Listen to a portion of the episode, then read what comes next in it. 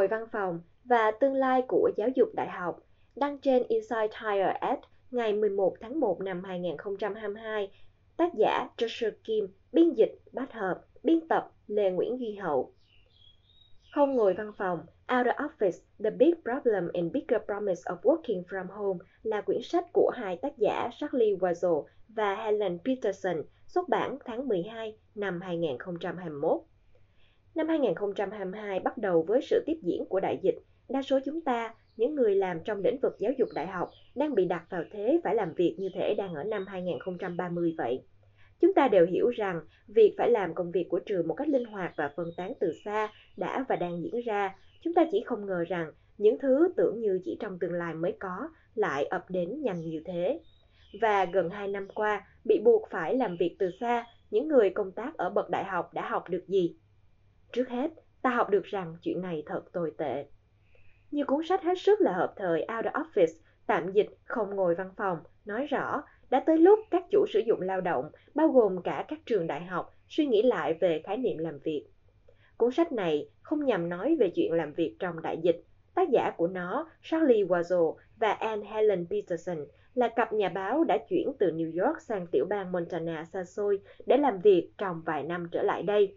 Ban đầu, họ định viết cuốn sách này như một cẩm nang về các thực hành chuẩn mực cho cái chúng tôi gọi là làm việc tại nhà. Kết quả là khi họ hoàn thành, sản phẩm cuối cùng còn thú vị hơn nhiều nữa. Trong quá trình xem xét sự thành bại của làm việc từ xa diễn ra khi nào và ra sao, Wurzel và Peterson phát hiện thách thức ở đây không chỉ là khoảng cách mà là toàn bộ mối quan hệ của chúng ta với công việc. Ở một thời đại thiếu an toàn về việc làm, với tình trạng thiếu nhân lực tràn lan và kinh tế đầy biến động, chúng ta đều trở nên lo lắng về công việc của mình. Chỉ 40% người Mỹ là trí thức và làm trong các ngành nghề có thể làm việc từ xa, nhưng hầu như tất cả mọi người trong nhóm này đều cảm thấy bất an và bấp bênh.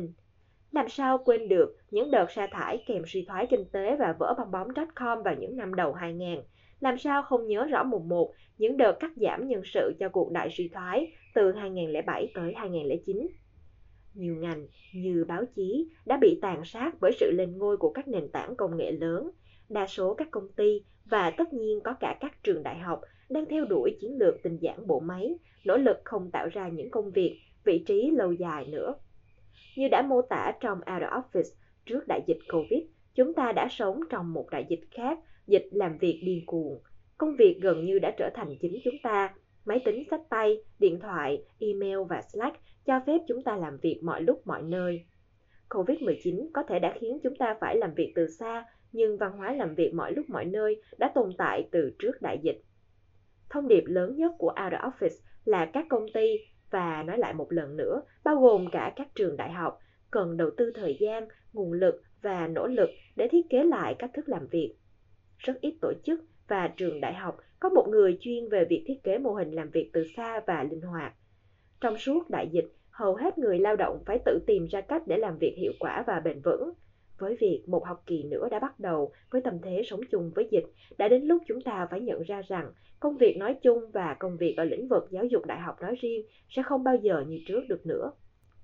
Tin tốt là sự sắp xếp công việc linh hoạt sẽ còn được duy trì. Hầu hết những người làm việc trong lĩnh vực giáo dục đại học sẽ không làm việc toàn thời gian tại nhà, một vài người thì có, và nhiều nhân sự ở những vị trí có nhiều đặc quyền nhất sẽ làm việc vài ngày ở trường, vài ngày ở nơi nào đó khác. Trong tương lai, các công việc cũng như việc dạy và học trong lĩnh vực giáo dục đại học sẽ có tính phân phối, linh hoạt và pha trộn. Chúng ta cần suy nghĩ cẩn thận về việc tạo ra các điều kiện việc làm ở bậc giáo dục đại học để cho phép tất cả chúng ta, những người làm việc trong lĩnh vực học thuật, có một mối quan hệ lành mạnh hơn với công việc của mình – Điều này có nghĩa là vừa khuyến khích việc thiết lập các ranh giới, vừa đồng thời đặt niềm tin, trao sự tự chủ và dành sự bảo đảm cho toàn bộ lực lượng lao động trong ngành. Công việc ở lĩnh vực giáo dục đại học là một chủ đề đáng để bàn bạc và trao đổi thêm, và việc đọc và nói về cuốn Out of Office sẽ là một chiến lược hiệu quả để tiếp lửa.